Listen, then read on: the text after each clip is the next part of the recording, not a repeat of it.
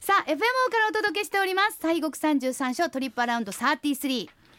さあはちいらっとね、うんあのーオープニングでねその清水寺さんで、まあはいお二人のイベントがだから第二回になるイベントがあそうでる、すねということなんですが、はいまあちょっとあの西畑清純さんをちょっともう一回はいご紹介させてください、はいこれ生年月日言っていいんですかあい いですよ。 1980年10月29日生まれはいでございます。はい。えー兵庫県出身。うんひょえどっちの方ですか。私も兵庫県出身なんですけど。ああの川西なんですよ。近いは私西宮やから、うんねあーちょっと近いうんね。うんうんはい。で空植物園の代表をされてます。はいはい。21歳から日本各地世界各国を旅してさまざまな植物を収集。うんあそう川西の方ってそうあの造園とかめっちゃあったりしますもんね。そうなんですよ。あの宝塚とか川西そうそうそおうーまさにそうで、そううんうんあと大阪府の池田市も。うん。まあね植木の仙台さ三大、えー、植木の生産地っていそうなるでほす、どそうねです。あの駅でいうと山本の駅とか。あそうそうなんですよ。あの私も地元なんでお。札所の中山寺のそう前です館長様もサボテンの博士ですからねあそそうう日ですか本世界的有名なサボテンの研究者ですかあらのね辺りは本当にそうなんですよはいね。そうですだからまあ私もちょっと地元で近いので、あそうやなって今すいません思い浮かんだんですが、はいまあもう若い時からもういろんなところで植物を収集されて、依頼に応じてコンセプトに見合う植物を届けるプラントハンターとしてのキャリアをスタート。まああんなん欲しいこんなん欲しい。あんまり近所ないからちょっと取ってきてみたいな感じで、まあそんな感 じです。ほんまに。ほんではあ今では年間平均250トンもの植物を輸出入うん輸出もするんですね輸出もしてます。はあ、あの例えばどんなんが日本に言われるのはどんなもんが多いんですか。例えば今今現在だとグアテマラに日本のソテツの種を何十万個輸送する準備をしてたり、ほうソあテとツってあの要は小学校の。はいとかにあるようはいはいはいなお寺さんとかにもあるようなやつですけど、はいはいはい。とかあとは、えー中東の日本庭園に、うんまあ、日本のそのハスとか柳とかおーあのいろんなものを輸出する準備をしてたあーもうり中東にはもうハスとか絶対なさそうですよね。な柳もなさそうやね根付く 根付くっていうか生きてくれるんかな。そう根付いて根付かせれるものだけをあー厳選しそってかそっうんかそういう種類を選なんるほどでねとか。すごいですね。なんかもう途方もない仕事やなと思うんですけども、まあ今そういうお話がありました。まあ日本はもとより海外の植物園、政府機関、企業、貴族や王族などにそういうものを届けている。うん2012年人の心に植物を植える活動を行う空植物園を設立されたということですねまあそこからはまた植物に関するイベントや緑化事業など国内外のプロジェクトの依頼を各地で実施植物界の革命児として反響を呼んでいる、うんそんな西畑清純さんなんですけどはいねあのまああの名前はめっちゃ似てるっていうお話だったんですけど、 ええでもなんで二人が出会はったのかが全く想像がつかない つかないええなんででしょういやちょうどね共通の知人がいるわけですよええええでご紹介を受けたってことそうですかなんですね、うんはいそれでそれからのご縁でございましてねはいであの清水その後にね、ううんちのお寺来ていただいていろいろこう山を見ながらいろんなお話をしながらねええいろいろ相談事をしてたんですよ山の木の。あ、ええそうですよねそうなんですかそこからじゃあつながりが、うん一緒にやられたのは5月12日の暗闇の清水寺、千本のカーネーションで祝うお釈迦様の誕生日そうですでございますこれがえだえからその日でしかも母の日やったっていうそうなんですそうなんですそうはういんそうです要するにええカーネーションをバーッとこう敷き詰めてというイベントだったんですよそうなんね。これね、うんあのこういうお堂の中にねはい共同というお堂の中に、うんえーお釈迦さんの生まれはりましたねルンビニーをイメージしてこの上海瓦がずっと引かれましてね、うんそこにカーネーションが1,000本入ったんですよ。すごいですね。そこれまあでもはどういうどういうところからその、じゃあここういうものにしようっていうのは二人で話しながらお二人で話しながら決めていかはるんですかう、うん、若干そうですねあのそうそうやっぱりあ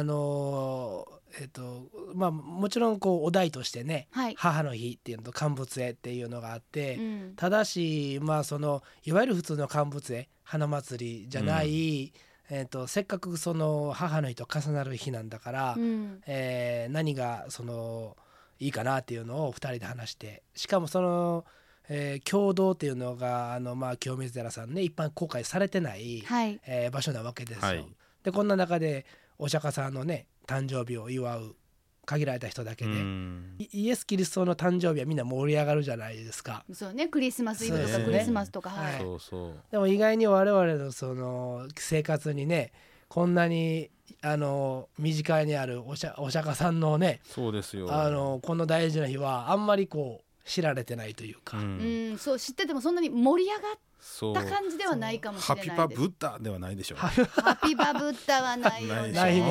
いよね。ないねそうなんですよそうか。でもなんかじゃあちょっとややりたいねみたいなやっちゃおうみたいな。そうそうですうんうんカーネーションということで、うんでもその千本のカーネーションとそれだけではなかったんですよねそこにその枯れ木があったっていうああそそうれはどういうものとこううんインスタレーションしたっていうか、そうですねあの本当にあのそのインスタレーションを作る時に、まあ、まずはそのお釈迦さんの誕生日ってことでお釈迦さんはねあのルンビニっていう、えーところ、まあ、あのお釈迦さんのお母さんがマヤ夫人でしたそうですねあのえっと、身ごも身重になって、はい里帰りして子供を持ったら途中でもう産気づいちゃってそうですわそうそう産んでしまうわけですよルンビニで生まれるんですねうんそうそこがルンビビニっていうところなんですけど、はいそこが今は遺跡みたいになっててこうレンガが積まれてる。はいでまあそこにしたわけですけどで本当だったらまあそのルそのお釈迦さんが誕生したその情景を表すっていう意味では「えーて天上天天が唯が独尊」っていうあのお釈迦様が、うんえー、と天と地をね、うん指指ささししてたるあのうん仏像、あれがこう思い浮かんできたわけなんですけど、うんうんうん植物でそれを表すっていうのもなんかちょっとあの僕フラワーアーティストでもないしこうなんかね造形作品作っても仕方がないなと思っうて。んうんうんでまあどちらかというとランドスケープ的な感じの切り口にしたいなとはい思ってて、はいうんでもそのせっかくのこう来てくださるスペシャルなゲストに対してなんか驚きというか、うんなった時に「あっ!」って思い出したのが、うんはいこのイベントの約2年ぐらい前ですかうね、んインドネシア旅した時にうん出会った流一本の流木のことを思い出したんですよ。うんうんでその流木っていうのが仏様の印相、うんうんあの手の形でねはい韻を結んだはるようなねはいはいいろんなね印を結んではあいるんはいですはいけいど、ろんな形がねはあいりますそねうええそれにものすごいそっくりな本当に5本指でそうですよねはこあれこれ天然ですからね天然ですそうですよねそう流木っておっしゃっ作たられたもんじゃないんですようん自然のねそうなったというかそうそうだったというかそうそうなんかもうねこのラジオで言葉であれを表せないっていうのがこうなんか歯がゆい悔しい悔しい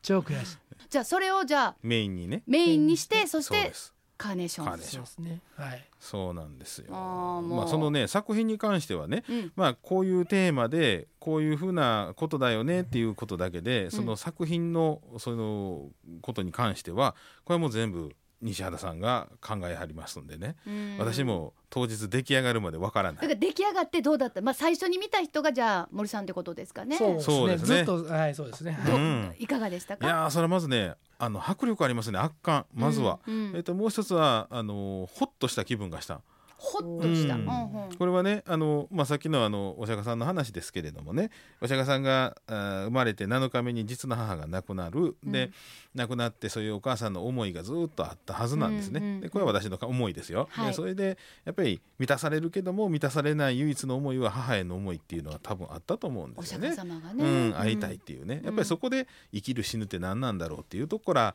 まあ、お城を出て王位を捨てて、まあ、うん道を求めていかはったんかなというふうに私は思うんですよ。あじゃあすごい大切な日そうなんですでそのですよね日に、まあ、言うたら生まれた日でそういう思いが、まあ、生まれたてのお釈迦さんにはそんな7日後に亡くなるなんてわからないわじゃかないですらか。ないですねけどその時にその、はまあ、思いのね、えー母への思いのカーネーションがそのルンビニーのそのにね花が咲いてるっていうのに僕はそれを見て思えたのね。ででほっとした気がしてそのお釈迦さんの幼少期のね、そのこう思いがなんかこう晴れたようなちょっと気がして、えーそれでほっとしたっていうそういうふうなイメージやったんですな。あーえーほっとされたんです ねいやー今の話聞いて嬉しいですね本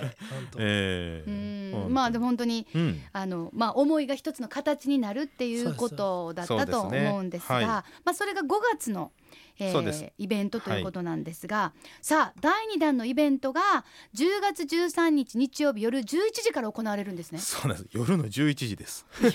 夜の11時、ということはもしかしたら、、はいわゆる私たちてっぺんとか言いますけど、はい12時を超えるってことですかそれでございます。で終わるのが翌日14日月曜日祝日ですね、はいの深夜1時。はい、きまいわゆる私たちが言う25時ですはい、ね。 25時、はい、23時から25時、はい、はいてっぺん越えってやつです。はい、はい、タイトルがはい、えー暗闇の清水寺第2夜、24時の月町港というね、こういう特別拝観でございます。はあ、すまあ、今回のね、内容に関しましてはね、はい、まずあのおサイモンというう門がございましてそちら特別うに開けまして、まあ、はいそこからちょっと景色をご覧いただきながら、あの本堂へお参りをいたしまして、うん後に今回の場所は前回はね共同という建物なんですが、はい今回は奥の院というね、うんあの建物でございます。はい、えーちょうど舞台作りでちっちゃい舞台があの本堂から見て左側にあるんですありがますねはいはいあちらでございます。うんで、えーそちらに、えーこの西畑さんのインスタレーションがありでそこで、えー対談をしたりとか、うん、えーでちょっとお水をいただいたりなんかいうねお水、音羽の滝の、さやでございます。ああ、さあ、はい、西畑さん、今のところはどんな風なインスタレーションにしようかな。そうですね今回はまさにあのー寒月会をまあお月見なんで、はい、えー月がテーマそれから、うん。えーその、まあ、さっき聞いてて本当におしゃれな会だなと思ったんですけど23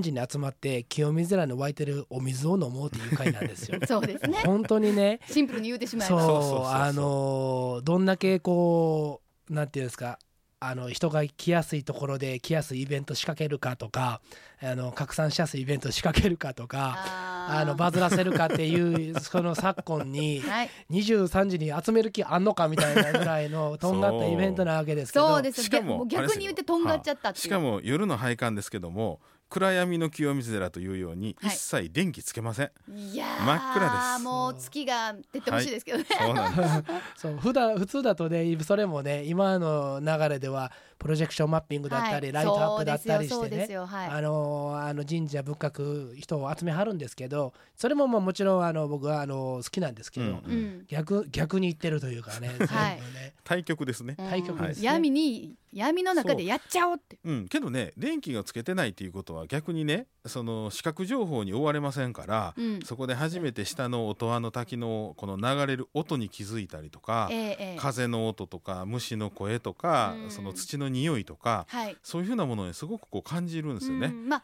より五感そうですがそうですまあちょっとはい済まされるというはい感じにはいなるそうかななんですと。でだからこそそこでねうんこの日付が変わったこの日にお水を、まあ、最初のね日変わった一番最初に体内に入れるのがこの音羽の滝の冷水をいただくというね。いいねまあ、その日の一番最初、はいそのお水を飲ませていただくっていうなんかもう本当そうです体が浄化されていくような綺麗になるようなはいそういうイメージはありまだすけよどあれねです。よそのね飲むのもか、あのほら紙コップじゃ面白ないじゃないですか、まあねなんかちょっと違うもんで飲みたいですよね。それ全部ねうん清水焼きでちっちゃいあのお湯のみ作りましたんで、はあすごはいですね。しかも清純さんと私ちょっと一言ずつ書いておりまあす、言葉ですか。いやいや文字文字文字をはいあ文字を。はいわそうですあどんな風になるんでしょうね。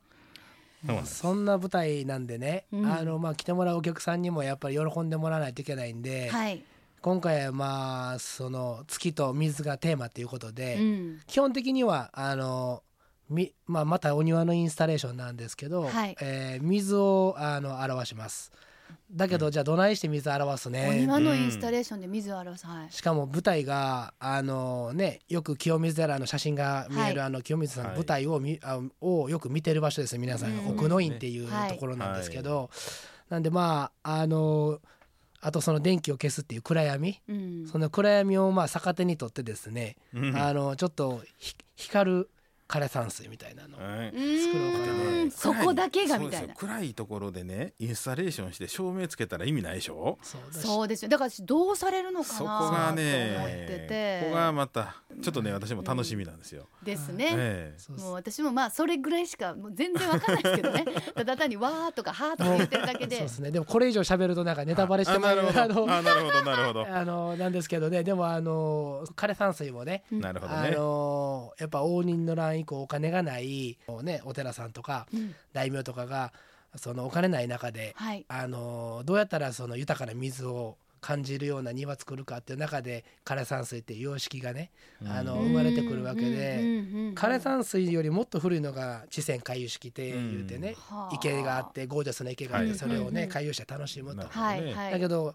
枯山水が流行ったのは結構もう最近なんですよ。はいそうなんですねこの500年ぐらいですそわ。うでですねさまうん最近かな、うん最近最近京都で言うたら最近かな最近そうそうそうう。ん うんでさらにそれのまあちょっと誰もしたら試みをやろうかなっていうのなるがほど今回の。あははいい、だけど本当に電力を使わないしーうんうんそうです自然のものだけで暗やら闇でさせてもらうはいと暗闇ねえまはあ、いでも、はい枯山水だからこそまたなんていうの、まあはい水を感じるっていうのもなかなかね、そううん日本人ってそうですよされてますよねその辺のところはね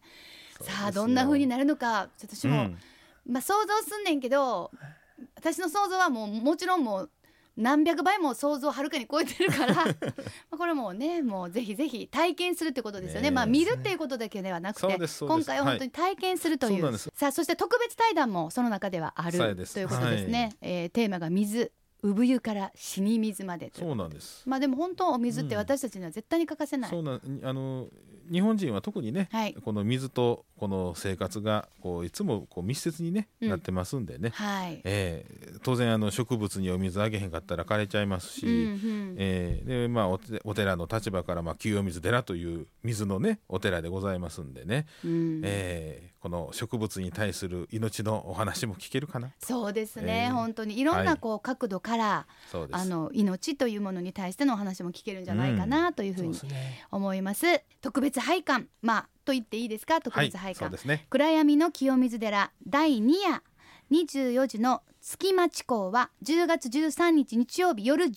時集合でまあ次の日の14日の深夜1時終了予定ですまあ2時間そうです大体はい2時間ということでございます、会場は京都東山区の音羽山清水寺さんです先着100名様限定になっております参加費がお一人様1万円で別途配管料必要となっていきます参加申し込みはホームページ暗闇 .jp 暗闇 .jp すごいドメインですそうねで。すねなんか危ないサイトみたいな 名前そうやけねど、、危なくありません。そうですはい、うん、暗闇ドット JP、は ということでございます。まあちょっとね、あの11時からそれこそ1時までということになりますので、ちょ18歳未満の方の参加はできません。そうもうちょっとめんねご了承くださいはいまた予約締め切りは10月10日木曜日夕方6時までですが、定員に達した時点で受付終了となります。でございます。はいあまあ、まずはこのやっぱりあの清水さんのあの試みあの、まあ、僕もそのあの準備する側で言うのも変なんですけどあのやっぱりその清水屋さんをまず貸し切ってあんなに人が集まるね場所うんでやっぱ誰その場所を貸し切ってうん誰もいない清水寺でこうイベントができるそんそのそんなにこう贅沢でやっぱりおしゃれなことってなかなかないと思うんですよ。はいそれはぜひねあの本当にあの忘れられない夜になるというか、はいあのアンフォゲッタブルなあのイベントにしようとあの僕も制限さんも思ってるのでぜひ来ていただけたら嬉しいなと思います。ねえ、本当にすごいですね。はい清純制限がはい忘れられない夜にね そんなんねメンズに言われたらそらもうレディースは、ねえそらちょっとおしゃれしていこうかそのドメインが暗闇 .jp やから 一歩間違えたら危ない感じになりまそすうねですね忘れられない夜にする暗闇ドット .jp JP あらすごいね。すごいね、 うんあさあ、えー今週は特別拝観暗闇の清水寺第2夜24時の月町港インスタレーションを担当されます空植物園代表のそしてプラントハンターの西畑清純さんをゲストにお迎えしました、えー楽しみに私もしてますので、はいその日ねあのその前にちゃんとお風呂入っていこう思ってます、ーはい。 ありがとうございました